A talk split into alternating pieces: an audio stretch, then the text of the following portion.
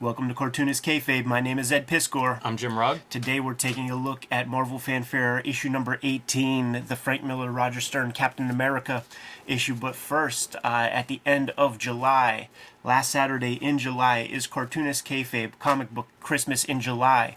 What we want you to do is uh, what Jimmy and I will be doing on that day. Going around to the various lending libraries, uh, free lending libraries that are in our neighborhood.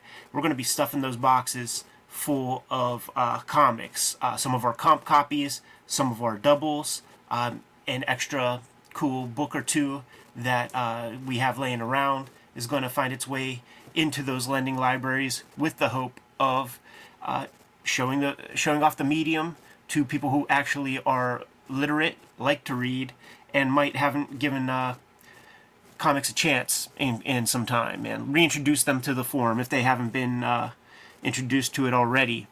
Also, please like, follow, and subscribe to the YouTube channel. Hit the bell so that we can notify you uh, when we post new videos to mitigate that kayfabe effect, which is when we talk about a comic, it often will become a little bit more pricey if you can find it at all on the aftermarket uh, later in that day, man. So the earlier you get to our vids, the better. And if you watch these videos to the end, that's going to send uh, comic book loving YouTube viewers to the YouTube channel we're only 1% of the subscriber number that we have as our goal to hit, man. So we have a long way to go.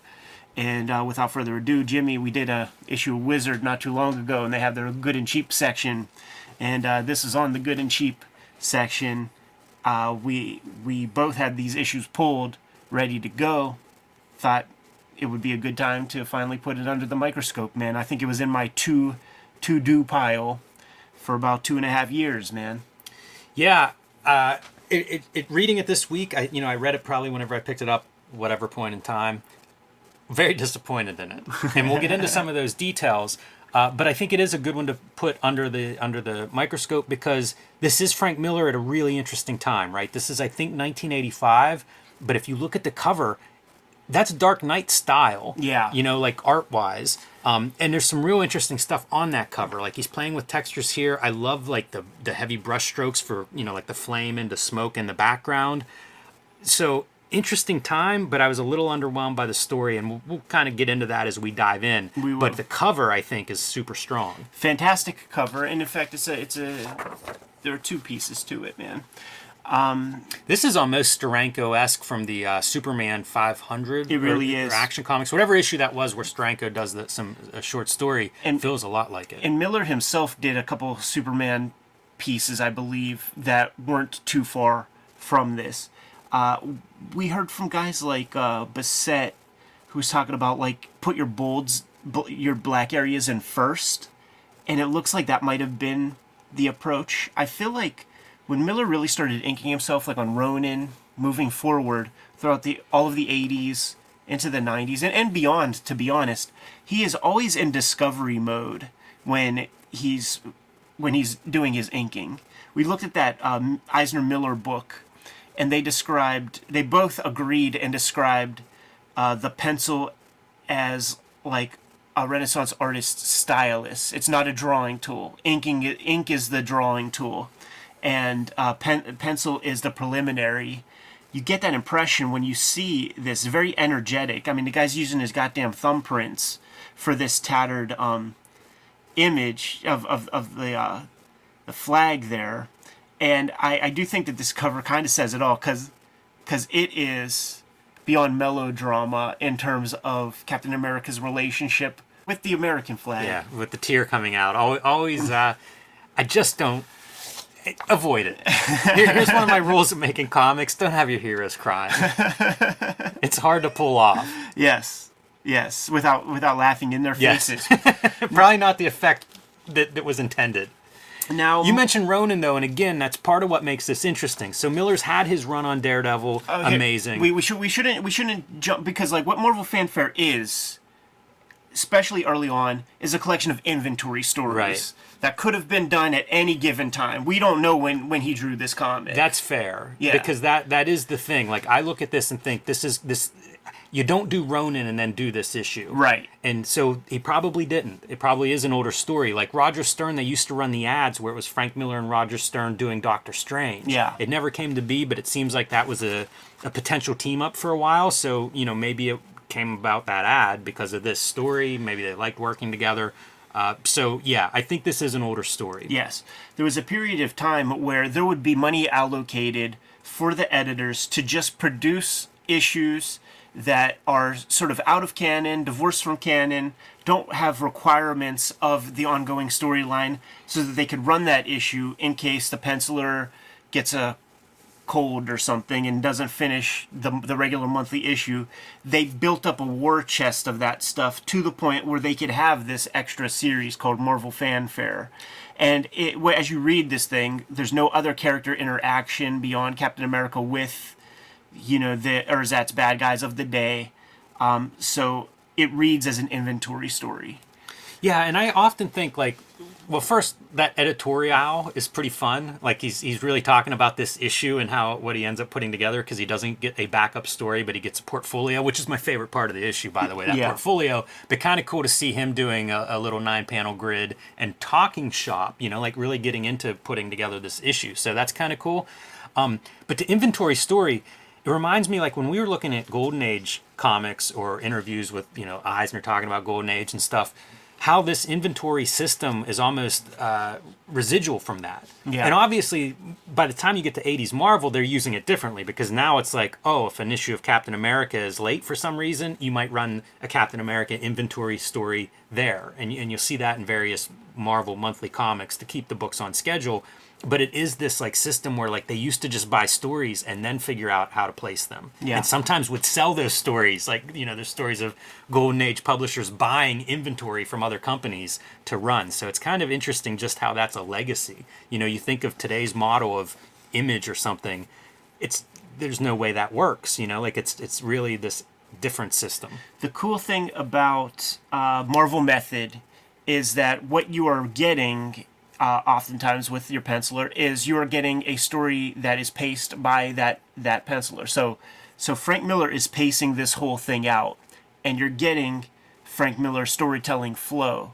So when you hit this two-page spread, it's a story of arsonists who are burning down various uh, buildings, uh, sort of a uh, sort of labor action kind of thing we discover. Um, this is this is Frank Miller's doing. Roger Stern said whatever he said to Frank Miller to inspire him, and we're getting some Frank Miller stuff. Yeah, in the credits, it's it's by Roger Stern and Frank Miller, Yeah. and then uh, Joe Rubinstein finisher. So you know, even some of the illustration give give Rubinstein credit for some of those choices, and he was the finisher on the Wolverine miniseries. He right? was, yeah. You wonder if this happens before even the Wolverine miniseries, maybe as Sure. an inventory story, and it's like, oh yeah, I like this guy's uh, finishing. Yes, uh, so funny. Like personally, reading this comic yesterday, uh, you get this spread where it's undeniable that you look at this entire piece, and then you know you read this as it goes. Uh, I got a text from Geof Darrow uh, while I was reading this, and he's like, "Ed, what do you think about this this panel flow? How would you read this?" And he draws out a bunch of the panels, and there's no imagery in there, and it was two panels next to each other with a the third panel beneath, and then the fourth panel to the side. And it was after I read this spread right here, and I'm like, Geof, I'm so glad. Like, this is the perfect time for you to um, to ask that because I have thoughts after reading this because I think it's a successful layout and I think I think it reads as intended by by Frank Miller when you get to this section and because it's you read this this this this. And I think that the success of the image is it's so up uh, vertical heavy and it points down so much within these both of these panels that my eyes naturally went to this place after reading both of these. I did not go directly right here. Uh, and and that was sort of like my thought when he sent that. I'm like, I don't see, I don't know what imagery you're putting in there, but if it's more bottom heavy, and you have no strong shapes pointing to that fourth panel, then you're going to be good. You're going to be golden. You know, you like almost think about pointing people downward to the below panel. I think that the lettering helps. It does. Uh, the lettering's really, I think, strong on here. I see a big Steranko influence on the page layout on this as well. Yeah. And this storytelling method is interesting because it's almost cross-cutting. Yeah. You know, it's not like this and this happens and then this. It's almost like this and this happen and so does this. Yes. So I think there's some flexibility in the timing of what you're seeing also to do a layout like this. I don't know that this layout is something to uh, to copy exactly because it does work here, but I don't think it would work all the time. No. Yeah. Of course. Cartoonist Kayfabe is brought to you by the comics that Ed Piskor and I make. Red Room Trigger Warnings, the second season of Red Room, all self contained stories, issues 1 to 4, now available in comic shops everywhere. Red Room, the Antisocial Network, the trade paperback collection of the first season of Red Room, now available in comic shops everywhere. Minus 28 countries where it's banned and 10 comic shops, but you can still request it there. And coming in September, the collection, the trade paperback of Red Room Trigger Warnings, will be in stores in September. You can pre order that now at your local comic shop or online wherever you buy your books. Hulk Grand Design Monster and Hulk Grand Design Madness in comic shops everywhere. The 60 year history of the Incredible Hulk. I am writing, drawing, lettering, coloring the Grand Design treatment, retelling that 60 year history. And you can now pre order the Hulk Grand Design Oversized Treasury Collection. Uh, about 40 extra pages in that. It'll be in stores before Christmas, but you can pre order it now in your comic shops or in your bookstores wherever you're, you buy comics. And now back to our regular scheduled programming. Heading to San Diego Comic Con? Get ready to see Scott Snyder himself by brushing up on your favorite Snyder comics with Comixology Unlimited. With Comixology Unlimited, you get unlimited access to an unrivaled library of over 40,000 digital comics, graphic novels, and manga titles, featuring content from over 125 publishers and thousands of independent creators from around the world, including exclusive titles from Scott Snyder. And if that's not enough, you can also save up to 15% when buying select, new, and current comics. Try Comixology Unlimited today with a free 30-day trial. For details, visit comixology.com slash unlimited. I job love the spread, by the way. That's something that feels atypical for Frank Miller, and I really like that top, or the top panel. I mean, I- Sure. I, really like that. good uh, good job on the color too, where you have like the perfect magenta. eh, I mean the uh, the cyan and, and the red against these other just like hot colors. It really makes the cool color pop. It does. Yeah, it's it's very smart on the colorist to uh, make make Captain America stand out. And there he goes, man, saving the day, dude. Here's your propaganda image that should be in the Daily Bugle that next day. Yeah, right. You know, like like the CIA will commission that. Like this has to be in the Daily Bugle next issue. Uh, of course, they don't save everybody. This is something that you don't see often uh, in these comics. It's, it's almost, it's always, it's usually uh, binary. We save everybody or nobody. Yeah, it's interesting Captain America getting involved in this storyline too. I'm, I'm not a I don't read Captain America religiously. Yeah. But this feels like a very earthy story to put Captain America in. It does, but it, to, to, for my taste, it, it start it's when you have him caressing the American flag, we're starting to get very Silver Age with the sensibility, and it, it is the '80s. Like this comic, we could probably agree that probably was made in in the 1980s, much grittier time in life. Uh, it's so heavy-handed uh, to the point where like some politician guys like, can you believe that this kind of thing would happen in America? And it's like, well, fuck yeah, of course. But then he's like, oh, don't don't say anything bad about America. He's he almost starts caressing the flag, like, oh, don't worry, baby. He doesn't mean it. He doesn't mean it. This is such a classic superhero image. If you just showed me that panel, I don't think I would have guessed Frank Miller my first five guesses. Yes, the Rubinstein it's, it's interesting it. to see him going that direction. Again, like we can probably find when this was done. Yeah. But it feels like who knows, like a path not taken. Right. Yeah. Yeah. Yeah. Thankfully, in his case, man, Yeah, I think he did all right. But it, it is a what if. this is such a cool sequence. So, so like each of these is a different moment in time. Yeah, the police have no clues on this this arson ring, so Yeah. Captain America's pulling his best daredevil to go find out at night. What what kind of bar has a bunch of topless dudes with lots of muscles and leather bracelets on their wrists, man? yeah, we're, indeed. we're approaching that Al Pacino cruising movie. yes. Quintessential Frank Miller type shot. You know, you see Daredevil doing that kind of gimmick. This is kind of sick, dude. You got that wharf, dude. Good color to sell you on the night version of Captain America in the shadows, a subdued red. If that was so poppy, it would be just be too much. A little tip of the head piece as he flips backward. Nice choreography there. I like this sequence a lot. The the spotlight on these guys, but also like gunning at him. The, the color is so good up to this point, and it Yeah. may be good all the way through. Like I'm kind of waiting for the color to jump ship because so far I'm really on board with the color choices. Sure. It's really designed to make Captain America glow, Yeah. And so to see a night scene with him, it's it's jarring. Like it, it's almost like a comment on superheroes before we get to books like Watchmen. At least visually. Now he's beating up Native American guys. Yeah, this is the guy that, that he got uh, from from from that questionable bar. It's like the y, the uh, YMCA, the Village People, or the cast in here. So he goes from that bar. They tip him off to this Native American crime lord, and so he goes there looking for answers, believing this is the person behind the arsons.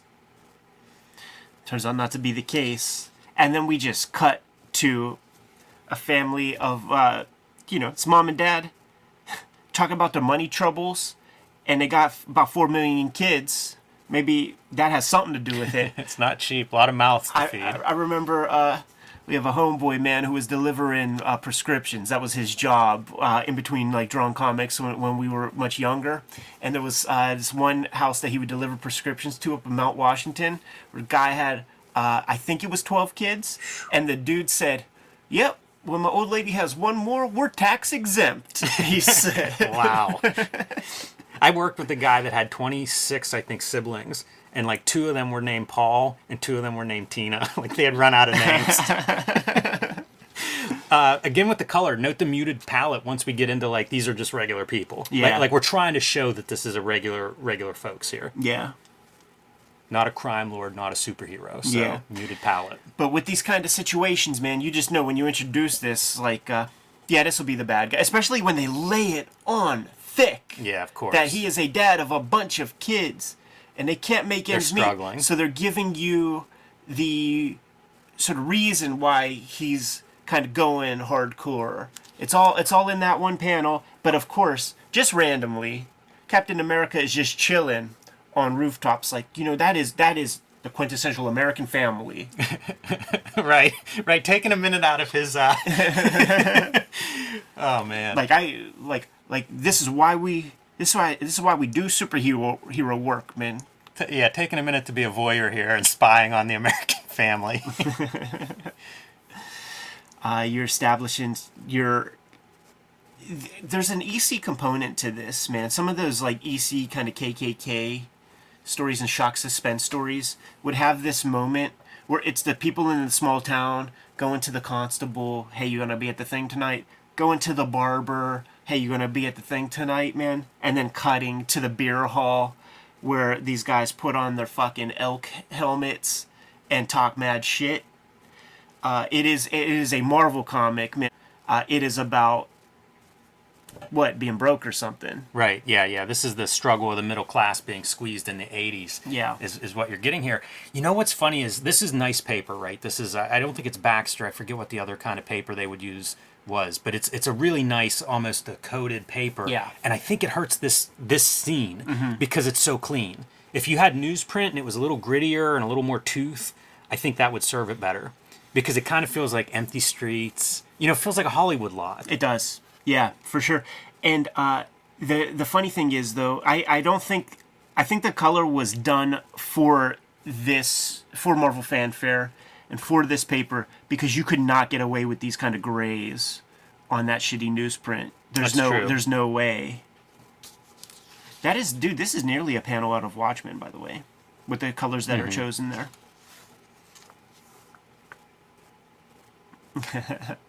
Captain America got some kink out of helping uh, the firemen earlier. So he's going to show up uh, to this next blaze and, you know, got to lay it on thick. It's old folks' home. Again, it's urgent, so you're tired. Just lift it a little bit. Give us that pink sidewalk underneath there, that curb on the front left tire. Yeah. And you know, because it feels like it's already up. It's the drawing that's not showing us that the tire's off the ground, but I think that tire is off the Oh, ground. sure. Yeah, yeah. It's you feel speed- that axle. speeding to this fire. You feel that axle up for sure, man. I, I just, I, they're, they're sort of the linearity of the guys. It really feels like Keystone Cops, Keystone Firemen. That's what I'm saying. Like there's a like a Hollywood production, um, you know, pre method acting kind of Hollywood production quality to this story. Yes. Very over the top. You got your old guy, like, my wife is still in there. It's a lot of stuff that we've seen elsewhere and things all cobbled together in one in one unit. Uh, Captain America pops in, brings the couple out, and this is the moment where the superhero, you know, he can't save everybody. So he's pounding on the lady's chest, turning her chest bones to rubble because she's like a little old lady with uh, osteoporosis, man. So he's breaking a rib every time he pushes down with his superhero strength. Man, I remember hearing stories about that whenever I, I got CPR certified. Oh yeah. Oh yeah. They find a badge on the scene, and that fucking sets our guy off. Yeah. What do you mean, a cop? A policeman? One of us? One of my brotherhood? That's a pretty tough Captain America right there. That's pretty dope. Yeah, that feels like Miller. In some shadow? That's fucking sick, dude. It's a funny pose though, also like jutting his hip out. I mean, he's pointing his prow, dude. He's pointing Yeah, his pistol at the dude. I like this wind up with he's gonna throw the shield, kind of a discus uh, thrower, getting ready, twisting back a little bit. It's an interesting form of storytelling here because uh, there's a lot left to the imagination in a way. Man, you got the car established. Uh, that is a car. Maybe you have a little more. I don't know, but he's speeding off. The dude sees the shield go by. You have a little bit of body English, and boom. By the way, that shield is as wide as the car in this panel. Yeah. Um, Miller drawing this, I imagine, right? Somebody. Yeah. It's pretty cool to see that that applied early. Like I think he's done some really good stuff with sound effects over the years, and uh, pretty neat to see it show up there. He did some cool stuff in Daredevil with sound effects too, so it, it kind of goes back his whole career, I think. menaces that cop a piece is like you better turn yourself in or else we're toast gets word that uh that that nice all-american couple who that can't pay their bills and has a million kids like that dude's in charge of all the stuff how about that foot right there Yeah. I was looking at the what the plug. yeah uh this is like you know the origin of uh the supervillain where captain america comes barging into dinner at the uh, I believe Brady household. So it's the Brady bunch. Uh, and menaces the father as like the little boys are beating him up. You know that this kid does he become nomad? like uh, I'm I'm sure this has been expanded upon. Somebody Kayfabers. T- tell us the villain's name that this kid becomes because that's how Marvel works, you know. I hope so. I hope so. This is pretty good here. Like sweep the leg and, and hit the top. yeah, Pretty pretty strong. Of course, that guy pulling a knife on Cap not smart. Like you're gonna outfight this fat dude's gonna outfight Captain America. You see it at, at the ball games, man. Get I a couple suppose. beers in you in, in that crowd. Busts up the dart game. Ruins it for everybody too. By the way, Yeah, like like nobody's enjoying the uh, the future dartboard. And you know these guys are the arsonists because there's just a million crates of gasoline chilling in their Knights of Brooklyn walk up. Their eyes are all red and, and, and, and watering from just the fumes. Let's lay it on even thicker with uh, our main guy like lighting the flag on fire. Yeah, Fuck he's this. really like taunting Captain America, forcing that Captain Amer- superhero brutality. Yeah.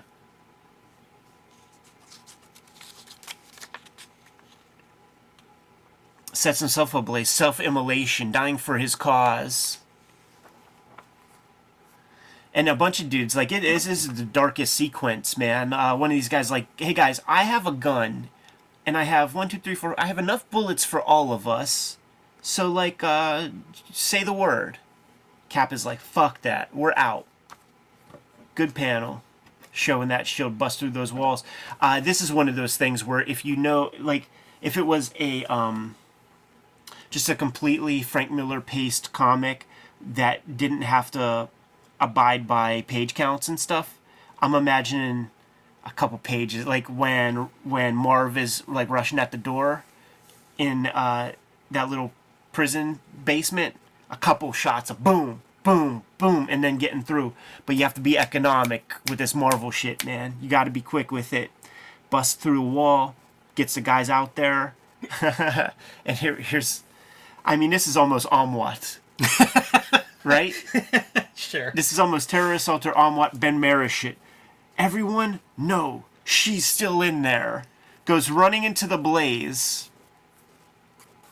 Look, comes out holding a perfectly pristine, unburnt, unblemished American flag. And, uh, you know, does it for America, truth, justice, all that kind of stuff. It's an odd story for that for the times. We, Yeah. we, we, we grew up since then. It's it's bizarre. And I think I think that's a good way to say it. I mean, like all of these stories pre Watchmen Dark Knight are so strange to consider like we're gonna do something a little grittier, a little street level with Captain America, a little uh, you know, make some bigger statement. It just all feels a little bit awkward. Yeah. Like they haven't quite figured out the language to do a story like this without you dip into sentimentality, but you also dip into like it's still kind of a kids thing in the early '80s. Yeah, it's it's a it's a weird one. Yeah. but fun to revisit, Jim. It's certainly interesting, and it's interesting to think like what Miller goes on to do, and you know, kind of where this story fits in. You know, once again, like it just feels tone wise out of step with almost everything I can think of before Dark Knight with him, but then also in terms of sophisticated storytelling, out of step with Dark Knight. So it's it's an unusual piece. Very possible this was done before Daredevil. I would doubt that. Like it, it's it feels more confident than that. Yeah. This is another one. I, I'd be curious to read. Like, I wonder if Miller talks about this story anywhere. I'd be curious to hear a little bit more about some of that. There are three. Background. There are three or four solid uh, comic journal interviews that he did. They were compiled. Uh, I th- I believe at least between the both of us, we probably have all the issues. Yeah. Um, those are interviews that we're going to have to unpack at some point uh, here on the channel. If I do think it's interesting because he is such a uh, thoughtful creator and influential. You can see that he's definitely stretching and pushing against what comics, you know, sort of what was available, say, in mainstream Marvel comics for a creator to work on, what kind of story to sink their teeth into. Yeah. And it feels like this is pushing against it. It's just where do you go and what can we actually get away with? true. Uh, I almost was about to close things out, but let's just take a quick look I told at, you, man, this is my favorite part. At So the- Kevin Nowlan. at the Kevin Nowlan uh, portfolio. Probably using photo ref on most of this, man. I feel like I could see. There's a, there's a there's a liveliness to the imagery. Maybe this one's a little. He does kayfabe. such long figures. Like their faces are so long. If, if he's doing photo referencing, it feels like you're photo referencing models. Uh, like like uh, you know, like professional models. I mean, not like somebody you hire to do Yeah. uh, to model for a figure. Because the length is so is so long, and often we talk about like a, the extreme artist, where it's like that's like a 16 head figure. These these figures are pretty tall. Yeah, it's interesting lines he uses here, man. Mm-hmm. It almost looks like rapidograph at a certain point. yeah, they are kind of a, a an even weight. No real thick and thin on some of that stuff.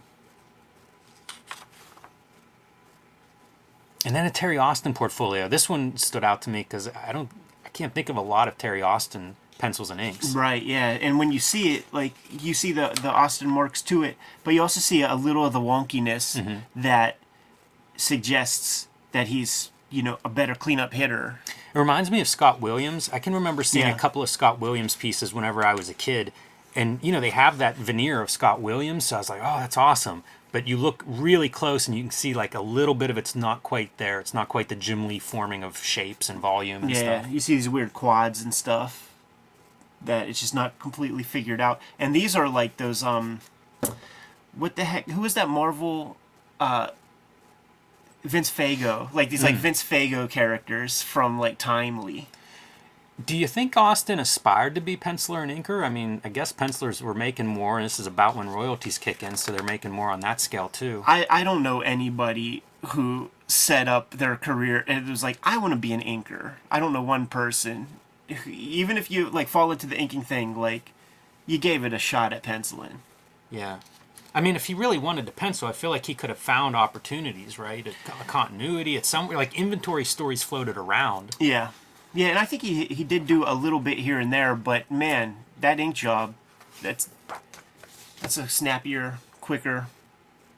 You're using a different part of your brain. You could always be listening to fucking NPR. You don't ever have to have that moment of silence and that kind of thing. There's value in that. Anyhow, dude, there it is. Marvel Fanfare issue number 18.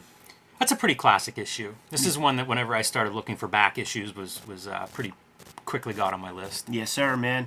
Uh, Cartoonist Kayfabe, Comic Book Christmas in July is the last Saturday in July. We are going around to the free lending libraries in our neighborhood, and we are going to stuff those mail those libraries uh, with comics. We, as creators, have comp copies uh, that we are going to be putting in there. We have doubles uh, from some of the stuff that was sent to us. Jimmy has this or that. I have this or that. Accumulate that stuff together. We're sharing that with uh, with the the wider world in hopes of reintroducing or flat out introducing comics to people who might not have given it a shot uh, in the past. Uh, you can like, follow, subscribe to the YouTube channel, and hit the bell so that we can notify you when new videos are available. Jimmy, what do you have out there? Hulk Grand Design Monster and Madness are in stores now. Hulk Grand Design The Treasury Collection is coming to stores later this year, but you can pre-order it now in your local comic shop. And you can join me on patreon.com slash jimrugg to see more of my comics, art, and process. Red Room, the anti-social network trade paperback, uh, collecting the 2021 season of Red Room Comics, has been and is currently in stores right now. In September 2022, uh, Red Room Trigger Warnings trade paperback is going to be hitting shops. You can pre-order these comics right now. Go go to Amazon, go to your local comic shop, go to my link tree in the description below this video and pre-order those comics through Fantagraphics. Uh, whatever is most convenient for you. Murder on the Dark Web for Fun and Profit. If you see these single issues, give those a shot. Each one is self-contained and tells a complete story. You could also hit up my Patreon. Three bucks gets you the archive there, and you can read all the comics that I have up there as we speak. I put up new strips every Tuesday. Jim, what else? Subscribe to the Cartoonist Kayfabe e-newsletter at the links below this video. You can also find Cartoonist Kayfabe t-shirts and merchandise at the links below this video. That's another great way to support the Cartoonist Kayfabe channel. Given those marching orders we'll be on our way, Jim. Read more comics.